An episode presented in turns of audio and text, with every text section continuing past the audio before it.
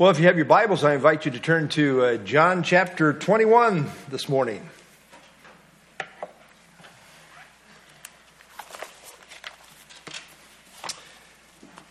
And indeed, we want to uh, finish out the book this morning.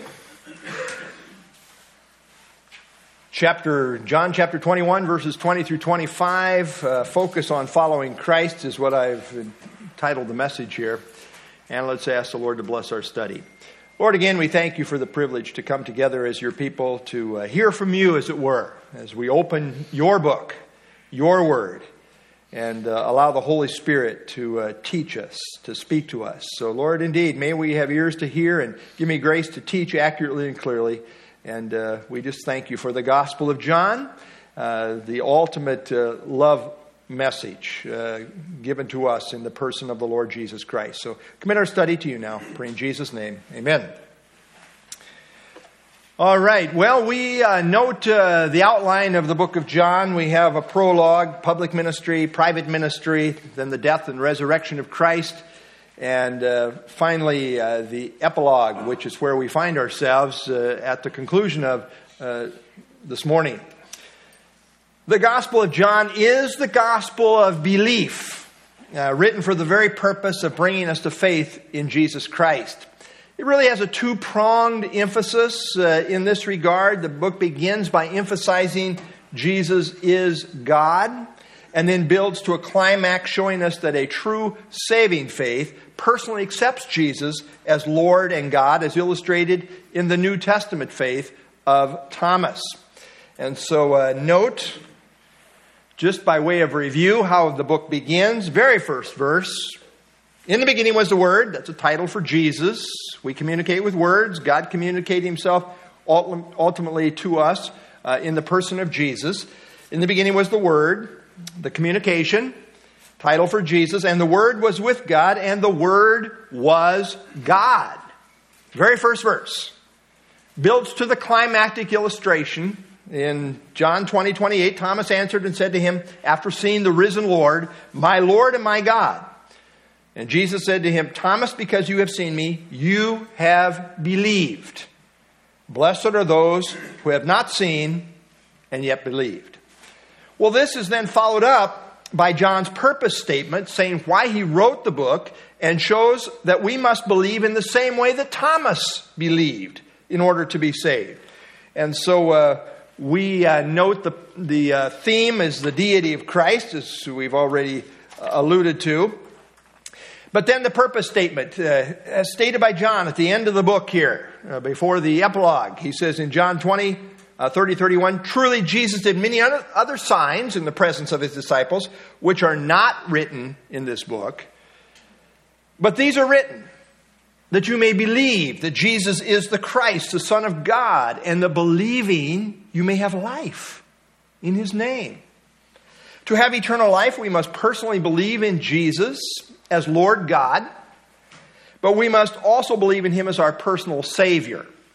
Jesus as Savior is the other great emphasis developed in the book, and they go together. Who Jesus Christ is as Lord and who Jesus Christ is as Savior. In order to be Savior, he had to be Lord. And so, the book begins, chapter 1, after telling us he's, he's God come in the flesh. John tells us why he came. Really introduced by John the Baptist. In John 1:29, the next day John, that's John the Baptist, saw Jesus coming toward him and said, "Behold, the Lamb of God who takes away the sin of the world, the sacrifice of God, the sacrifice provided by God who takes away the sin of the world." And again, this theme is interwoven through the book, builds to a climax in John 19 at the crucifixion, where we read So when Jesus had received the sour wine, he said, It is finished. And bowing his head, he gave up his spirit. He, the Lamb of God, had paid for the sin of the world. It was all accomplished in the cross. As seen in the dying words of Jesus Christ, it is finished. He is indeed the Lamb of God who takes away the sin of the world. Really, it is finished as an amen to John's announcement Behold, the Lamb of God who takes away the sin of the world. From start to finish, John emphasizes the way that we receive Christ as Lord and Savior is by believing in Him. This is the great emphasis in the book, with the word believe being found 98 times in the Gospel of John. Note just a sample emphasis here. Uh, John 1.12, as many as received him, to them he gave the right to become the children of God. Who is that? Who is it that received him? To those who believe. Those who believe in his name. That, that's who he is. His name. John 3.16, God so loved the world that he gave his only begotten Son. That whoever believes in him should not perish, but have everlasting life. And then John 6:47, most assuredly I say to you, he who believes in me has everlasting life. And so it goes. We have this theme of believing, believing all the way through the Gospel of John. Well, we now come to the end. That is the end of the conclusion of the epilogue. After uh, his resurrection, uh, Christ appeared uh, to his disciples as a group on several occasions. Uh, the third occasion is recorded in John chapter 21. And as Jesus met with his disciples on the, on the shore of the Sea of Galilee, the Sea of Tiberias, he proceeded to restore Peter publicly. He simultaneously really humbled Peter and at the same time affirmed him for further ministry. And I think it is those who are humbled who are then in a position for further service. He then told Peter, When you are old, you will stretch out your hands, and another will gird you and carry you where you do not wish. And we're not left to wonder what Jesus was really talking about because the very next verse says, This he spoke, signifying by what death he would glorify God. So Jesus is describing the type of death that Peter would die. And it indicates crucifixion. Early church history affirms that Peter did, die, uh, did, did, indeed die by crucifixion, although he refused to be crucified in the same manner of his Lord, uh, requesting instead to be crucified upside down. Well, Peter never forgot what Jesus had said about how he would die. In his last letter in 2 Peter 1:14 he said, quote, "Knowing that shortly I must put off my tent, just as our Lord Jesus Christ showed me. So Jesus had made it very clear that Peter was going to die and how he would die. And then he said to Peter, Follow me, follow me. And evidently got up and started to walk away with Peter following him. And evidently, John was kind of trailing along behind. We now pick up the narrative, John chapter 21 and verse 20.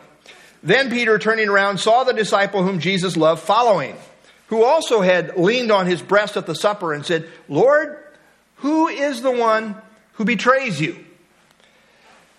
John and Peter were close. They had a history. Prior to Jesus calling them to be his disciples, uh, they had been fishing partners, as stated in Luke chapter 5, verse 10. Both Peter and John were part of the inner circle of Jesus, Peter, James, and John. It was Peter and John who ran together to the tomb on resurrection morning. They were close. They were close. John, characteristically humble, never likes to speak in first person of himself. Rather, he typically refers to himself in third person or indirectly, as we find here. John describes himself as the disciple whom Jesus loved. You say, well, that's not very humble. Well, it, it is if it's true, and, and it was true. Uh, there was a special bond between Jesus and John, and everybody knew it. And John certainly knew it. The early Christians universally recognized this as being the Apostle John, and this is consistent with the internal evidence that we find in the book as well. It was John who leaned on Jesus' breast at the Last Supper and said, Lord, who is the one who betrays you? Inquiring minds want to know, namely, Peter. and, and, note, he did this at the direction of Peter. Uh, let's review this in John chapter 13, 23. Now there was leaning on Jesus' bosom one of his disciples whom Jesus loved. We believe this is John, the apostle. Simon Peter, therefore, motioned to him, John, John, John, to ask who it was of whom he spoke. He's going to be betrayed. He's making that clear to them. And Peter said, Who in the world is this? John, you're right there with Jesus. Ask him. Leaning back on Jesus' breast, he said to him, Lord, who is it? Peter was a leader, but he consistently kind of wanted to know what was going on with the other guys. You know, that's kind of human, right? Yeah, pretty human. We like to know what's going on with people, right? We kind of like, what, what, what, what's going on here? It's so interesting, especially if it's about somebody else. well, Peter, just having been told how he would die, that's the context, in his old age, then proceeded to follow Christ and turning around, he also saw John following, you know, his buddy from way back. And characteristic of the impulsive guy that he was, the text says, verse 21, Peter seeing him, he sees John. Oh man, he just told me how I'm going to die. He sees John and, and he said to Jesus, But Lord, what about this man? What about him? In effect, Peter was saying, Okay, Lord, if that's how I have to die, what about John? What's his fate going to be? And in wondering about this, you wonder if Peter was questioning whether he was going to get a worse deal than John, especially in light of the Lord's response. After all, you understand John was the favorite of Jesus in a sense. I mean, he is described as the disciple whom Jesus loved. Was he going to get favored treatment? What about him? What about him? You know, we often say life isn't fair in the sense that not everyone has the same experience, and that is certainly true. Some have this happen, some have that happen. But what we have to come back to is that God is sovereign and God is God. You really don't want to argue with God as God. And He, being God, can do whatever He wants to with this lump of clay. And he has his sovereign purposes that are often past finding out. We can't figure God out. That makes him God. God is God, and it is his prerogative to do as he pleases according to his own will. In the end, God's ways are always right in keeping with his character and his purpose. And we have the promise that all things work together for good for those who love God. I, I think we can probably just leave it there instead of comparing, well, mm, this is. Uh, I'm, I'm, getting a, I'm getting a raw deal here. That's what Jesus said. Verse 23. Jesus said to him, If I will that he remain till I come, what is that to you? You follow me. Jesus really put Peter in his place once again. If his will was for John to not die and remain alive till he comes, what is that to Peter? In other words, Peter, it's none of your business. God can sovereignly choose how he works in every individual life, and we have no right to challenge or to question it. And yet, in our humanness, we kind of want to. What, what, what, about, what about this? That's none of your business. Peter, in effect, is told to mind his own business and not be distracted by comparison with others. It's so human to want to compare our lot with that of other people and then to complain about what we think uh, isn't really a fair shake. It's good to realize that the will of God uh, for every individual is custom made. No two people have the same exact experience. God has a personalized plan for you and for me. And it's wrong to compare. He wants to use each one of us in a very special way, completely unique to us and unique to his plan for us. Now, some things belong to the realm of the secret things, which belong to the Lord our God, and we have to leave it with him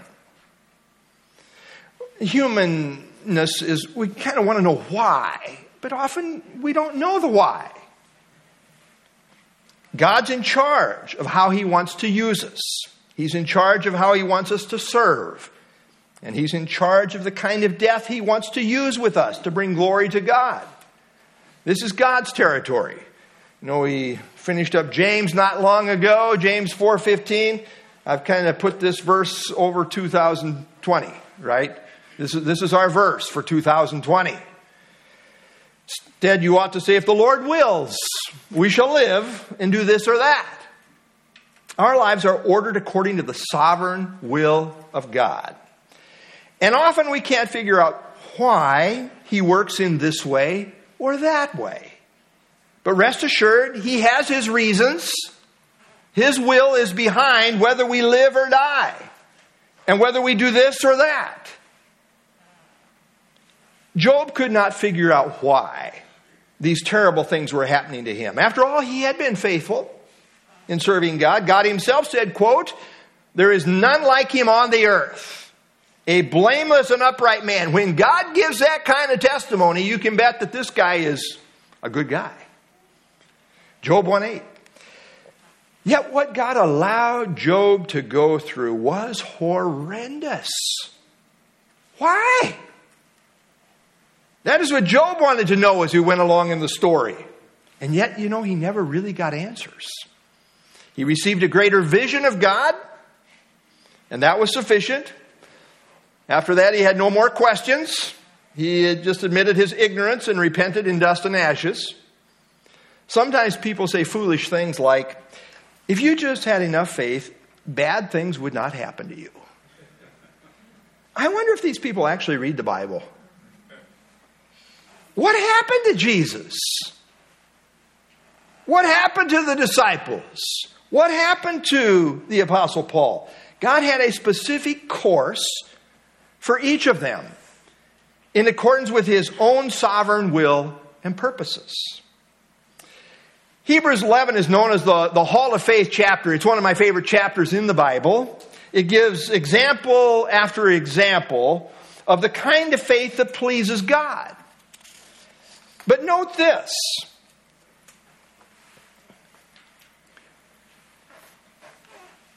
Hebrews 11, 33 through 37 reads, Who through faith subdued kingdoms, worked righteousness, obtained promises, stopped the mouths of lions, quenched the violence of fire, escaped the edge of the sword.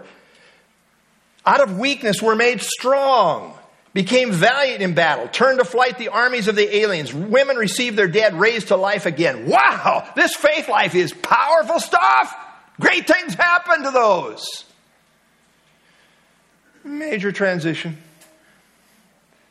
Others, others were tortured, not accepting deliverance that they might obtain a better resurrection. Still others had trial of mockings and scourgings, yes, and of chains and imprisonment. They were stoned. They were sawn in two. They were tempted. They were slain with a sword. They wandered about in sheepskins and goatskins, being destitute, afflicted, and tormented. You say, Lord, I really want to be in those first three verses. You know, that's the kind of faith I, I kind of want. That's a faith experience I want to have.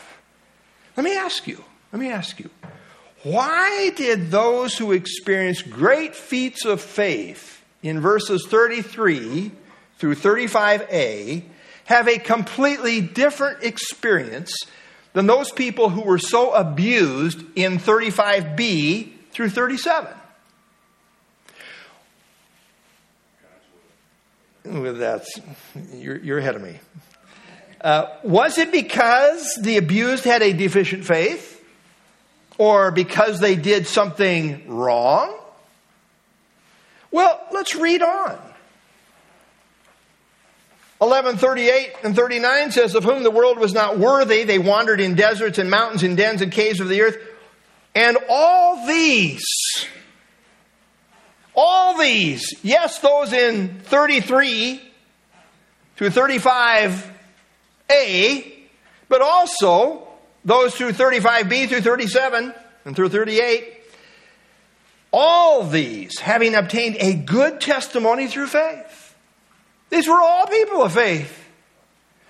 Why did these people have different experiences? Well, because God sovereignly determines these things. You can't put a formula to it. We like to in our humanness.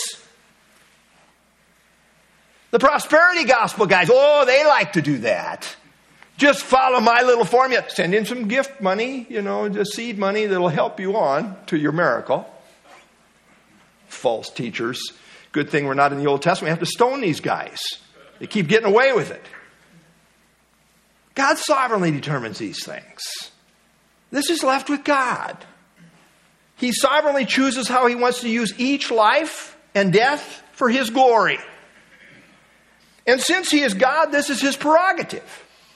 Note it very clearly that Jesus assumes this God prerogative, saying, If I will that he remain, showing that he clearly is God who's in charge of each person's destiny.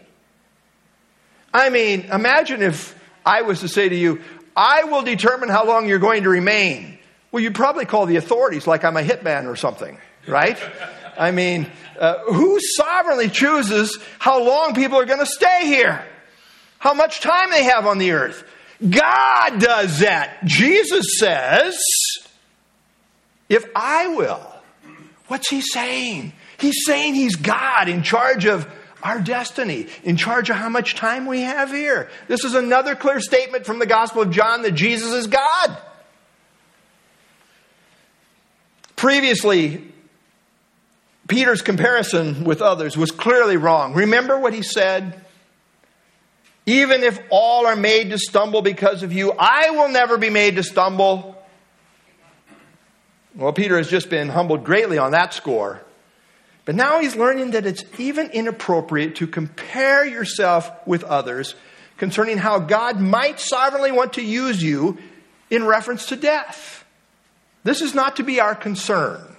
This is the Lord's business.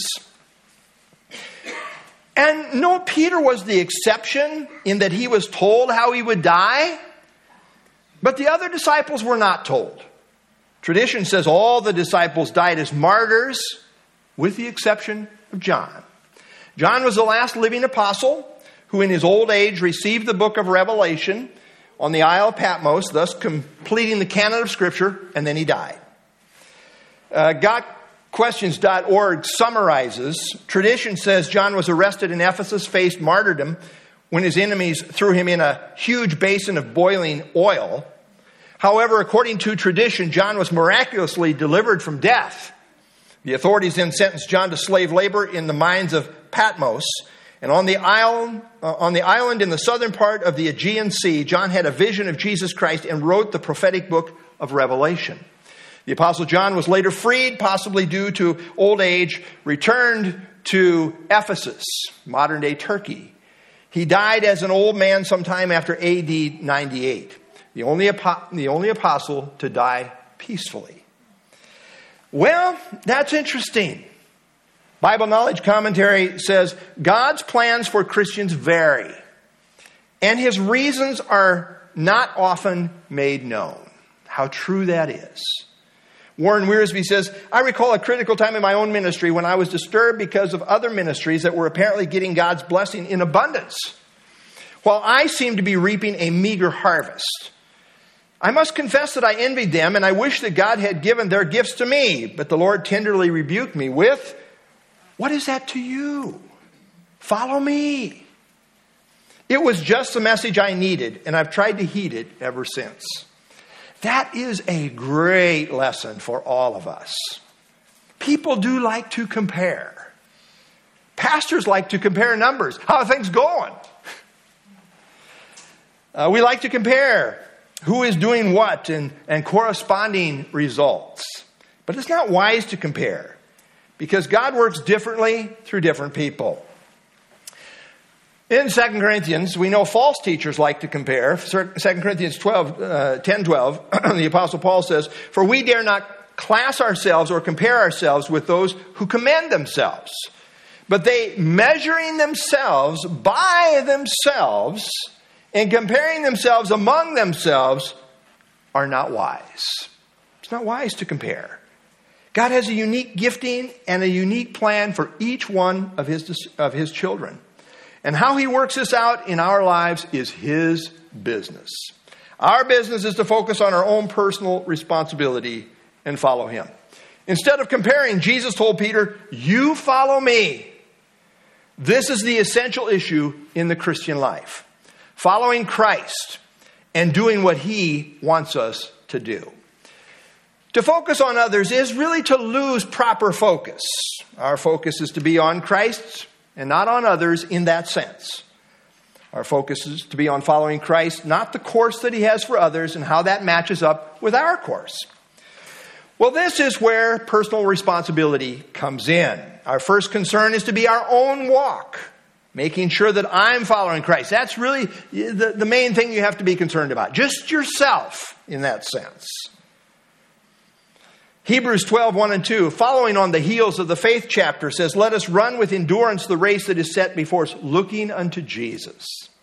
That's it. Stay focused on Christ. Keep following Him. Don't get distracted by looking at others.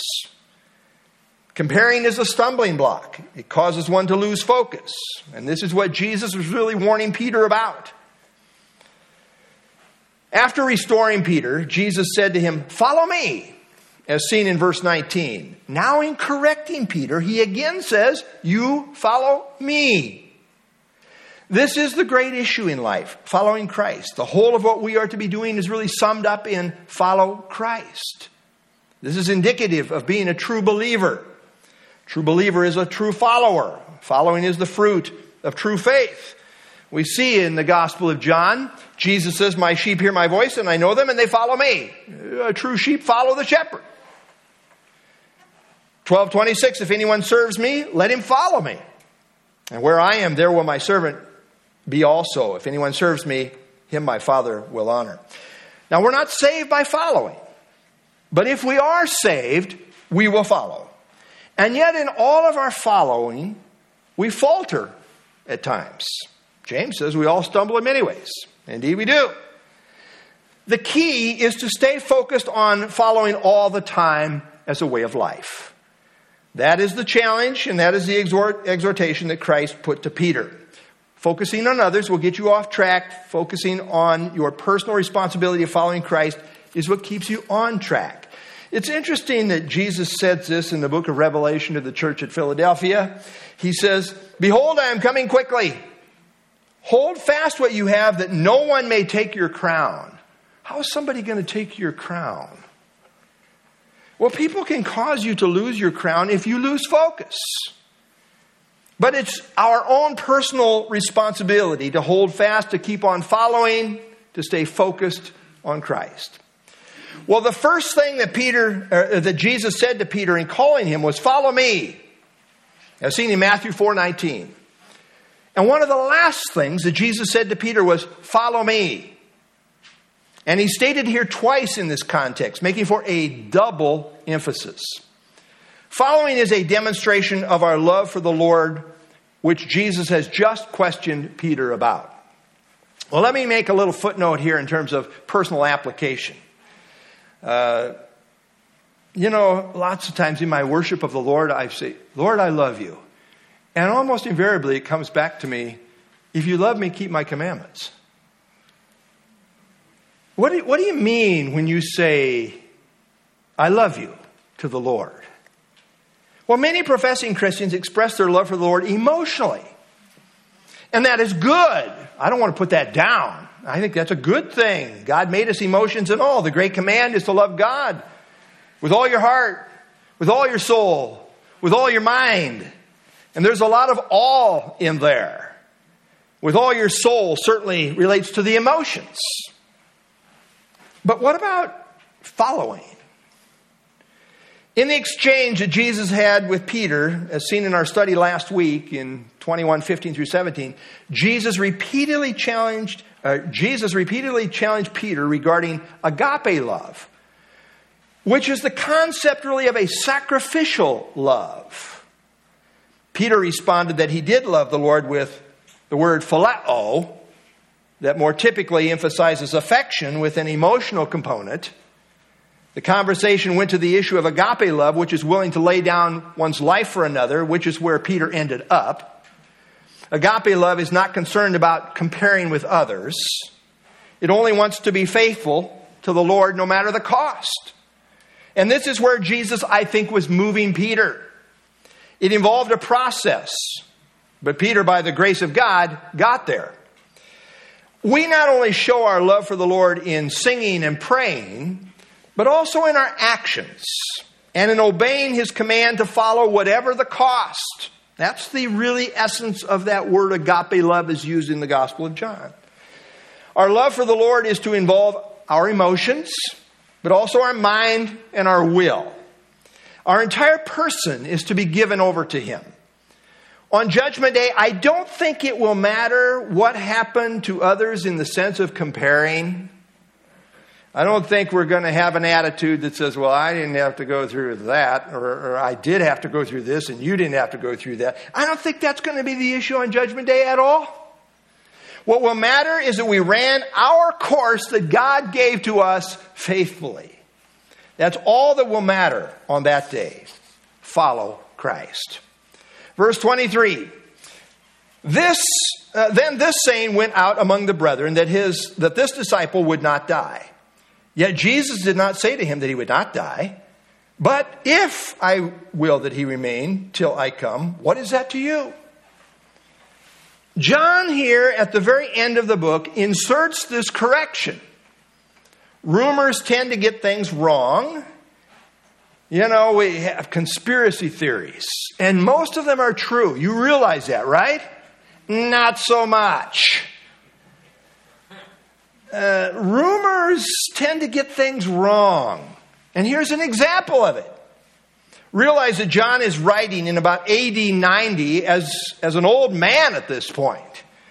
And the event being described happened over 50 years earlier. And evidently, this rumor had persisted and continued to be circulated for over 50 years in the Christian community. That the Lord said that John would not die. Well, I mean, you got a pretty definite date, right? We know the Lord's coming. Uh, John is now uh, 50. He's now 60, 70. We're getting close. Normally 70, 80 if you're strong. Okay, he's a strong guy. 80. you can see how this worked. Evidently, many were expecting the Lord would come while John was still living. I mean, that was the word that was being circulated, the rumor. So they must have thought that the coming of the Lord must be getting very close because John is getting very old. We believe he's well into his 90s now. They must have thought normally we would expect John to die soon.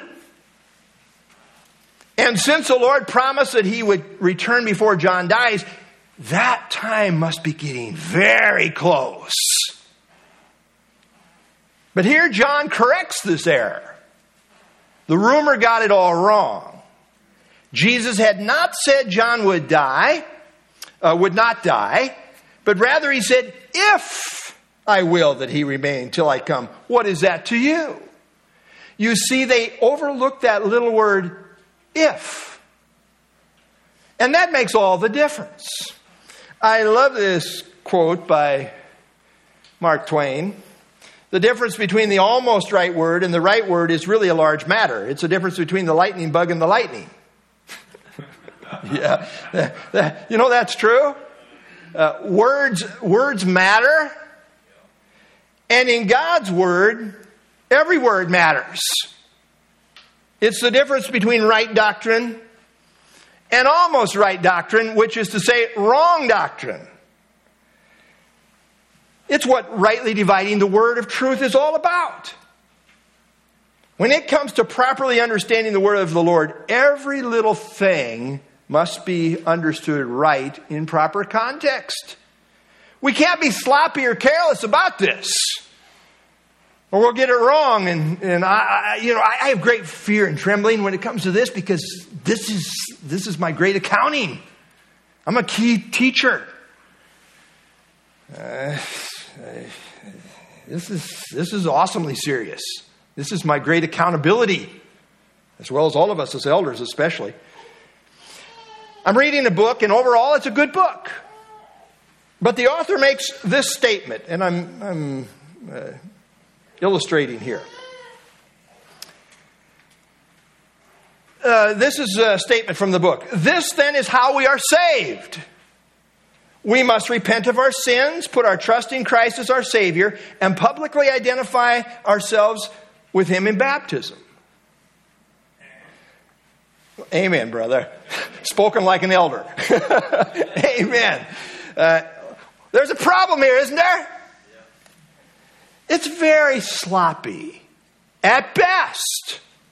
And because of this, I will never use this book. I've gotten it because I thought it might be a resource book. Uh, it covers a lot of basic things. I thought I might hand it out to uh, uh, seniors when they're graduating from high school, that kind of thing. I'll never use this book. What's the problem? Well, his statement at this point implies that water baptism is involved in saving a person instead of just being a testimony of our identification with Christ. That misses the entire point of the Gospel of John. John wrote so we might believe, and believing we may have life in his name. If something more is involved in saving you than believing, the Apostle John missed it. This is his entire purpose for writing the Gospel of John. And John left baptism out of his gospel. New Testament baptism is not found in John. Yeah, John the Baptist. That was prior. He wrote the whole book, the whole Gospel of John, for the singular purpose of bringing us to believe. This is what he says. I think I've been through this so often we don't even pay any attention to it anymore. But why, why did he write? That you may believe that Jesus is the Christ, the Son of God, and that believing you may have life in His name. Do you see anything other than believe in this purpose statement? I'm open. It's stated twice. The only condition for having life in His name is believing. That's it.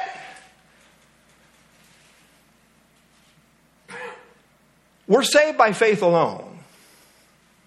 Indeed, it must be the right kind of faith, a life changing kind of faith, but we're saved by faith alone. As the reformers were known to say, we're saved by faith alone, but the faith that saves does not remain alone. Now, I agree that baptism is the expected fruit, the initial fruit. But we're not saved by baptism. Remember what he said? This is how we're saved. Repent of our sins, trust in Christ our Savior, publicly identify ourselves with Him in baptism. That's not, that's not right. You say, well, it's a, it's a little thing. It's a deadly thing. That's the point. Paul said, I'm not ashamed of the gospel of Christ. It's the power of God to salvation for everyone who is baptized. No, who believes. 1 Corinthians 1:17 Christ did not send me to baptize, that's one thing, but to preach the gospel. He just said in Romans 1:16, the gospel is the power of God to, unto salvation everyone who believes. Did not send me to baptize, but to preach a gospel. Paul makes a clear distinction between the gospel and baptism. We believe the gospel and we are saved. And once we are saved, we get baptized. The Bible teaches believers' baptism. We become a believer first, and at that moment, we are saved. And then following this, we get baptized as a testimony. It's not the water that washes our sins away, but only the blood of Jesus. Baptism is not the Savior, only Jesus is the Savior, and only on the basis of faith alone. Words matter. One little thing can change the entire meaning. I mean, if you believe the water is involved in saving people, you, I mean, you're wanting to get them under the water as soon as possible to make sure they're cleansed. We note from this statement here in John 21 that the coming of Christ was very much on the minds of the early church. We see that reflected in the rest of the New Testament as well. Uh, they were looking for the blessed hope and the glorious appearing of, of our great God and Savior, Jesus Christ. It's imminent uh, as reflected throughout the New Testament. The words of Christ, till I come, indicate that his imminent return was to be expected. And that if he wanted John to remain until that time, he would.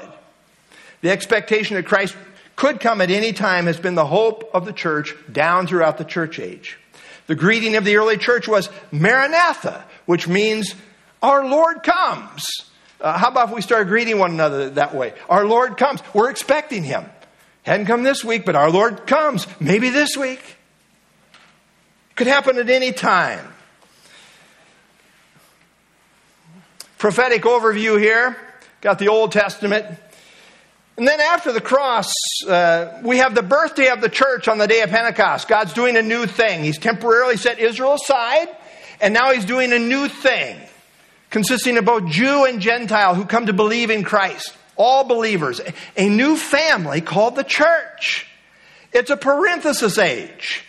God's building a forever family called the church.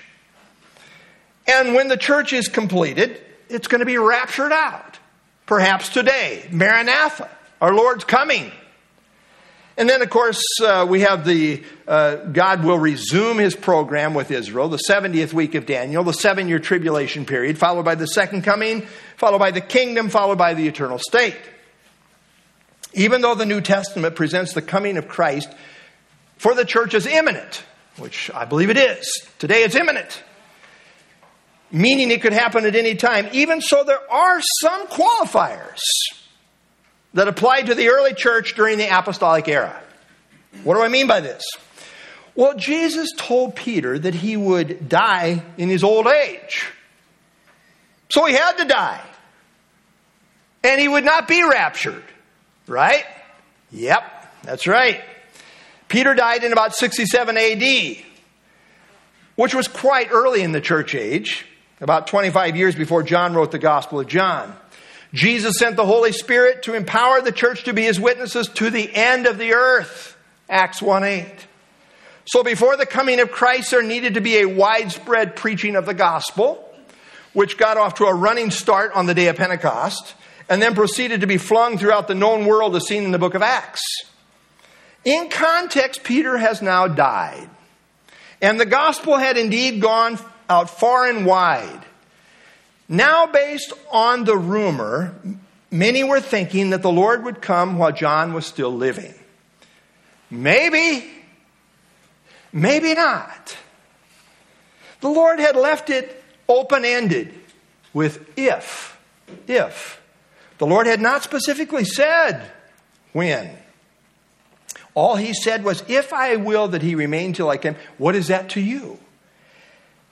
It would be the Lord's prerogative whether John remained alive until his coming or not. Imagine if John was still living. He'd be one old dude. And Jesus still hasn't come. We'd say, well, as long as John remains, uh, you know, he hasn't come. He's still living. He's now uh, 1,800, 2,000 years old. No. Obviously, that was not the will of the Lord because John died as an old man in about AD 98. But can you imagine Christians thinking all these years, 50 years now that's been going on, all these years that John would not die until Jesus comes? Now all of a sudden, he dies. What would that do to your faith? Therefore, it was necessary that John set the record straight. Jesus did not give a false prediction. The rumor had simply gotten it all wrong. And Merrill Tenney says this conscious attempt to discriminate between truth and exaggerated rumor confirms the authenticity of this gospel. The last two chapters in John thematically cover the span between the resurrection of Christ and his coming again. In between these two events is the age called the church age. This is where we live.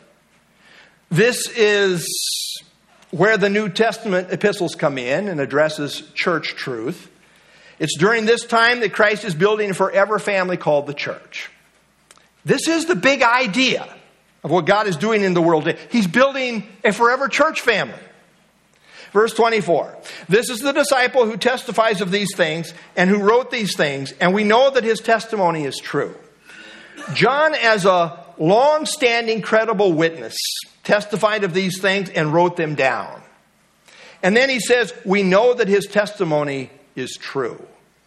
This is a solemn affirmation that this is true, evidently referring to the entire contents of the book. We see John making a similar statement in John 19 35. There he said, and he was seen as testified, and this testimony is true. And he knows that he uh, is telling the truth, so that you may believe. He's really making an emphasis, isn't he? And now he says pretty much the same thing at the end of the book. And he says this in First John. That which was from the beginning, which we have heard, which we have seen with our eyes, which we have looked upon, and our hands have handled, concerning the word of life, that life was manifested. We have seen and bear witness and declare to you that eternal life which was with the Father, which was manifested to us, that which we have seen and heard, we declare to you. It's like John jumping up and down can't emphasize enough the truth that he has seen and heard and experienced firsthand. He is telling us, with all that he's got, with uttermost sincerity that this is true. And he knows it. The disciples were willing to die for their testimony. No one ever recanted or changed their mind, not one of the apostles. No one ever broke rank. They all dogmatically, with one accord, affirmed the truth of Christ as they had experienced it firsthand. And John, as the last living apostle, drives the point home emphatically.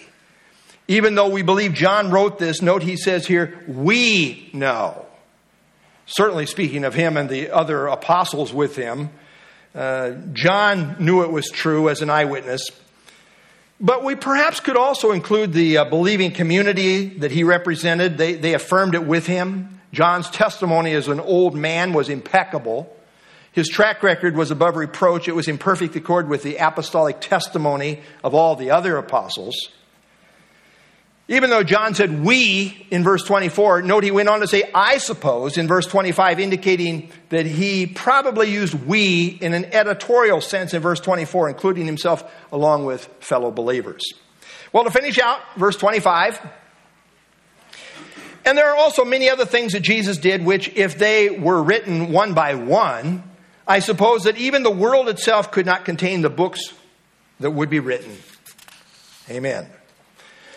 Now, some take this literally and some take it as an example of hyperbole, that is to say, obvious exaggeration to make a point. But either way, clearly John was very selective in what he chose to include in this gospel. Jesus did so much more than this sampling, this mere sampling presented. John Phillips says, When we get to heaven and receive our resurrection bodies, when we see him as he is, sit at his feet and listen to his voice, when face to face we shall know even as we are known, then we shall say to him, Lord, the half was never told to us. Perhaps then he will tell us the rest of the story.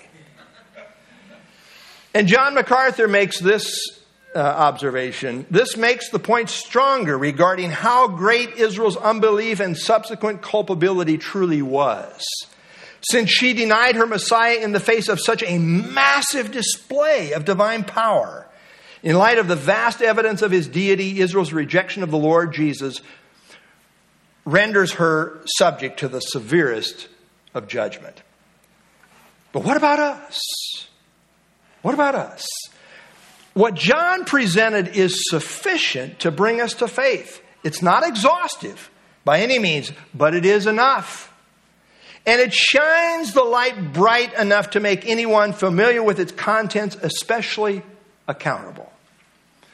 It's Christmas time, and for many, this is a season about temporal gifts. But for us as believers, it's really about the greatest gift ever given, which is the gift of God's Son John 3:16, God so loved the world that he gave. God's a giver. He gave his only begotten son that whoever believes in him should not perish but have everlasting life. That's what the Gospel of John is all about. The Gospel of John highlights who Jesus is as God, as the God man who became our Savior, the Lamb of God who takes away the sin of the world. And isn't it truly amazing? Truly amazing when you really stop and think about it that the Jews missed him for who he was in light of the vast amount of miracles that Jesus did right in front of them. Note the emphasis here. If they were written one by one, I suppose that even the world itself could not contain the books that should be written. It's amazing. How did this happen? You know, it was prophesied. Isaiah 53 1 Who has believed our report?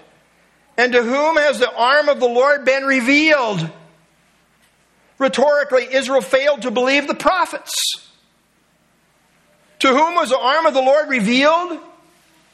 The answer is the strong arm of the Lord in all of his glorious power was revealed to Israel in the person of the Lord Jesus Christ during his earthly ministry, as testified to John, by John the Apostle in a selective sense. But they didn't recognize him. They didn't recognize him. How come? How come? Well, read on. Isaiah 53 2. For he shall grow up before him as a tender plant, and as a root out of dry ground. He has no form or comeliness, attractiveness. And when we see him, there is no beauty that we should desire him. You see, Jesus came in great humility, resulting in him being unrecognized and unappreciated. He came off weak and tender in terms of his human origins. He came in a context of lacking, not well to do, not well watered, as it were. He himself was outwardly unimpressive. He did not look like what they, they expected the Messiah to be. He seemed, are you ready for this? So ordinary. You know who God uses mainly today? Pretty much ordinary people like me and you. I know there's a few of you sophisticates out here, and that's okay. There's a few of you in there too, but anyway. He seemed so ordinary. He did not have a regal appearance. And so they missed him. And I've told this story before, but it fits so well here, I'm going to use it again. It reminds me of the story of the ship in the lighthouse. Through the pitch black night, the captain sees a light dead ahead on a collision course with his ship. Change your course 10 degrees east. The light signals back. Change your change yours 10 degrees west. Angry, the captain sends, I'm a Navy captain. Change your course, sir. I'm a seaman, second class, comes the reply. Change your course, sir. Now the captain is furious. I'm a battleship. I'm not changing my course. There's one last reply I am a lighthouse. Your call. you know what? Jesus came as a second class seaman, as it were. But the Gospel of John shows him to be the lighthouse. He came in humility, but in truth, he was the light. What's your response? Your call. Jesus said, I am the light of the world. He who follows me shall not walk in darkness, but shall have the light of life. In John 12, we read Jesus saying, While you have the light, believe in the light, that you may become the sons of light. These things Jesus spoke and departed and was hidden from them. But although he had done so many signs before them, they did not believe in him. What about you? John 1 11 and 12, he came to his own, his own people, uh, the Jews, and his own did not receive him. But as many as received him, to them he gave the right to become children of God, to those who believe in his name. Well, have you received him, the light of the world, for who he is as Lord and Savior?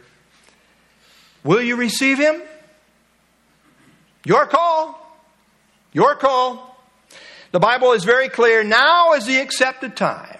Today is the day of salvation. What will you do with the light as presented in the Bible, in the Gospel of John? Let's stand and have our closing song.